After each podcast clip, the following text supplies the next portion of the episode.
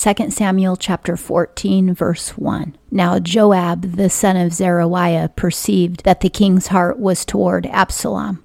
Joab is the king's chief fighter and he understands that King David misses Absalom, even though Absalom killed another one of his sons. 2. And Joab sent to Tekoa and fetched thence a wise woman, and said unto her, I pray thee, feign thyself to be a mourner, and put on mourning apparel, I pray thee, and anoint not thyself with oil, but be as a woman that had a long time mourned for the dead.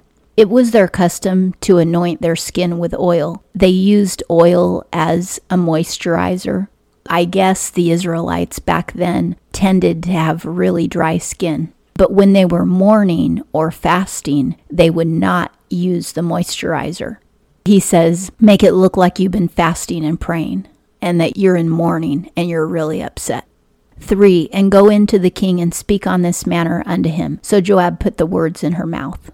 She's intelligent, but he's telling her what to say. He wants to teach the king a lesson. 4. And when the woman of Tekoa spoke to the king, she fell on her face to the ground and prostrated herself and said, Help, O king. Remember, she's play acting because Joab told her to. 5 And the king said unto her, What aileth thee? And she answered, Of a truth, I am a widow, my husband being dead. 6 And thy handmaid had two sons, and they two strove together in the field, and there was none to part them, but the one smote the other and killed him. Now, this is all a story, but it's to change his mood.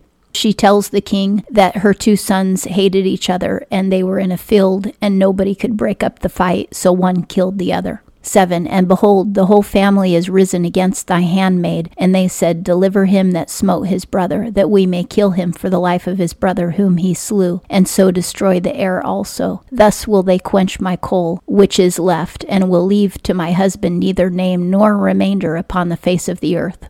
The woman is saying, and remember, this isn't true, but she's saying, now the other half of the family wants to kill my son who killed the other son. If I let them do that, then I won't have any son, and my husband's name will end on the earth. There will be no posterity for my husband's name.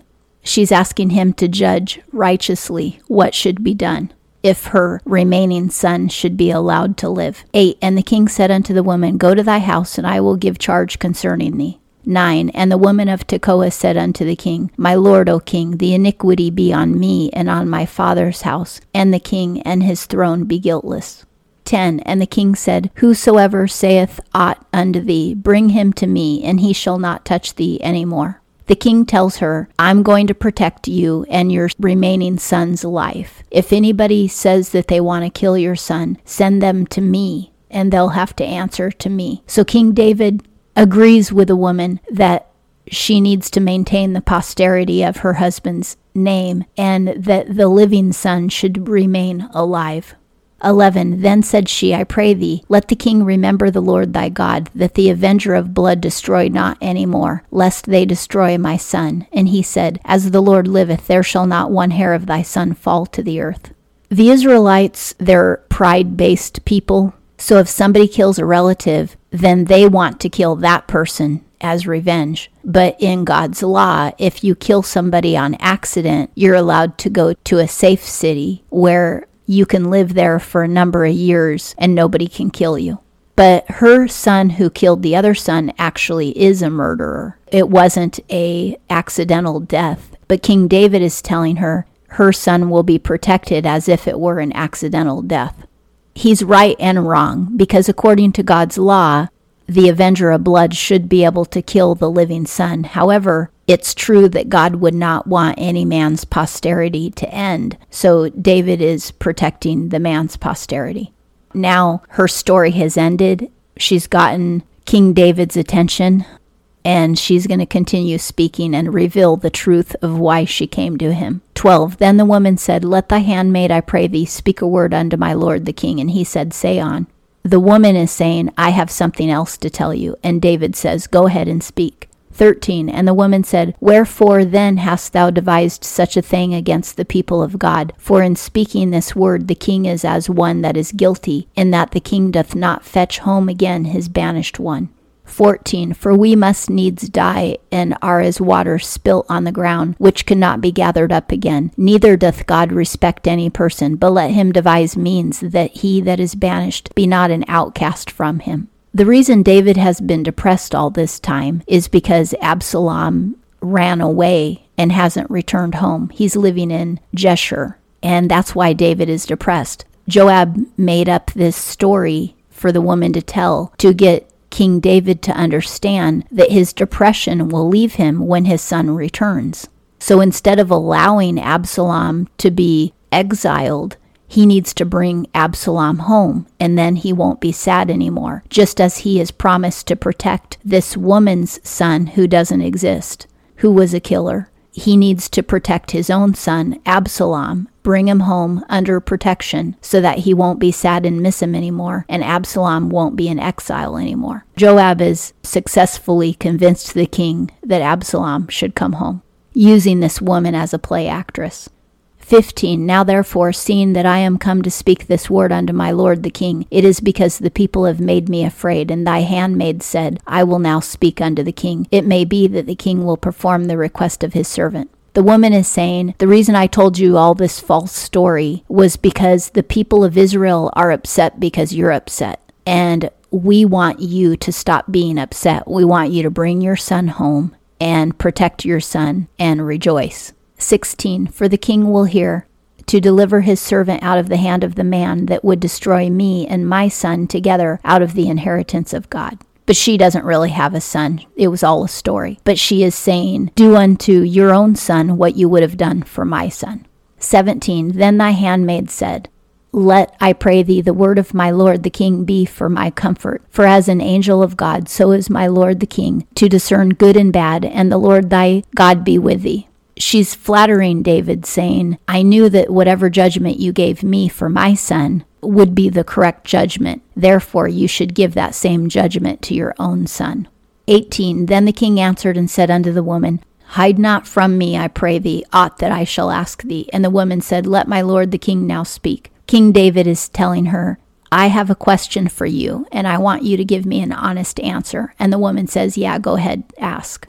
19 And the king said, Is the hand of Joab with thee in all this? And the woman answered and said, As thy soul liveth, my lord the king, none can turn to the right hand nor to the left from aught that my lord the king hath spoken. For thy servant Joab he bade me, and he put all these words in the mouth of thy handmaid.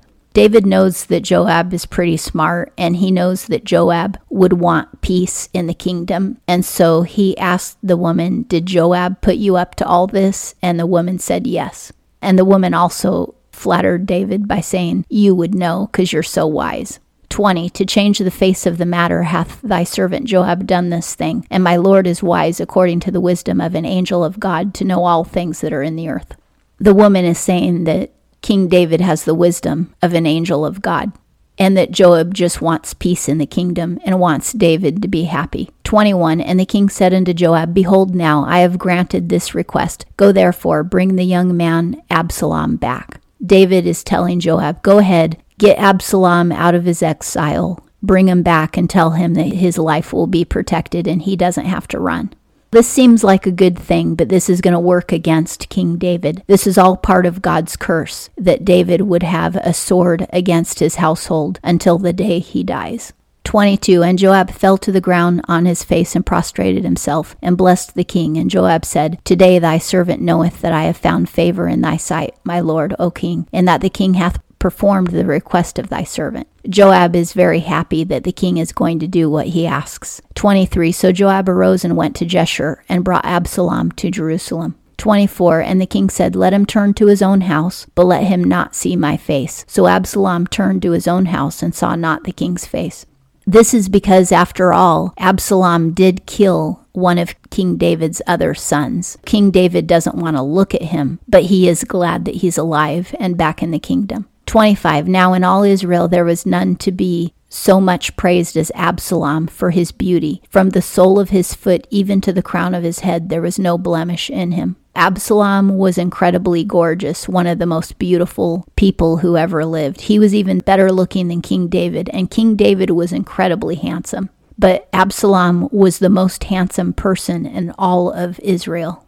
Now, there's a parallel here. Absalom is going to represent Lucifer, and King David is going to represent God in the rest of this story. You will see quite a parallel between what happened with Lucifer in heaven and what happens with Absalom in David's kingdom. Absalom, just like Lucifer, is incredibly beautiful, but he's going to come to believe that he should usurp the royal crown and take it for his own. Just like Lucifer used his beauty as an excuse to try to usurp the crown of the Son of God in heaven, Absalom is going to use his beauty and influence as an excuse to try to usurp the crown of his own father David. Originally, the father of Lucifer was God, because God is everybody's father. God created everyone, and God created Lucifer as a beautiful being. He became ugly when he fell from heaven with one third of the angels that he influenced. Absalom also is going to influence a number of men from David's kingdom to fight on his side to try to usurp David's throne, just as Lucifer influenced one third of the angels to fight on his side to try to usurp the throne of Jesus Christ in heaven. And of course, you can guess Absalom isn't going to win, just as Lucifer didn't win. 26. And when he pulled his head, meaning when he had it cut, because what they would do to cut their hair is they would wrap their hair around a pole, and then what was hanging down is what would get cut, which means it was never cut super short. It was just cut maybe above shoulder length, and then he would let it grow again. He had a magnificent incredible curly head of hair. He was known for curly hair, so was King Solomon. And I believe King David probably had curly hair because two of his most noteworthy sons had curly hair. So when he pulled his head, now it was at every year's end that he pulled it, meaning once a year, at the end of the year, is when he would cut his hair. Because the hair was heavy on him, therefore he pulled it. He weighed the hair of his head at 200 shekels after the king's weight. Whenever he cut off his excess hair that grew, it would be five pounds worth of hair. That's a lot of hair. 27. And unto Absalom there were born three sons and one daughter, whose name was Tamar. She was a woman of fair countenance, which means that Absalom named his daughter after his sister who was raped. 28 And Absalom dwelt two full years in Jerusalem, and he saw not the king's face. He was protected in Jerusalem, but he couldn't see the king because, after all, he had killed another son of the king. And the king couldn't bear to look at him because of that reason. Although the king loved all of his sons, he couldn't bear to look at Absalom because Absalom had murdered Amnon even though Amnon really deserved to die. 29. Then Absalom sent for Joab to send him to the king, but he would not come to him, and he sent again a second time, but he would not come. Absalom wants Joab to bring him to the king, but Joab won't do it because he knows that the king doesn't want to see Absalom. 30 Therefore he said unto his servants, See, Joab's field is near mine, and he hath barley there. Go and set it on fire. And Absalom's servants set the field on fire. Joab is a good servant of King David, and he refuses to disobey David. So Absalom is now attacking Joab's field. And by burning the barley, that means he's taking food from Joab's household, which would be a great hardship on Joab's household. And Michael is an archangel in heaven who fought on the side of Jesus Christ, and Satan contended with the archangel Michael. So again, there's another parallel. 31 Then Joab arose and came to Absalom unto his house and said unto him, Wherefore have thy servants set my field on fire? Joab is confronting Absalom. 32 And Absalom answered Joab, Behold, I sent unto thee, saying, Come hither, that I may send thee to the king to say, Wherefore am I come from Geshur? It were better for me to be there still. Now therefore, let me see the king's face, and if there be iniquity in me, let him kill me. Absalom is saying, I'd rather die at the hands of the king than never be able to see him. In Geshur, I could walk around and do whatever I wanted. But here in Israel, I have to stay at home, all shut up, because I'm not allowed to see the king. Bring me to the king and let the king kill me if he wants, but I can't bear to be exiled in my own home any longer. 33 So Joab came to the king and told him. And when he had called for Absalom, he came to the king and bowed himself on his face to the ground before the king. And the king kissed Absalom. Now, a kiss is a greeting, and it's a sign of approval and favor. David is making peace with Absalom at Absalom's request. There's more trouble to come, but that's where we end it in 2 Samuel chapter 14.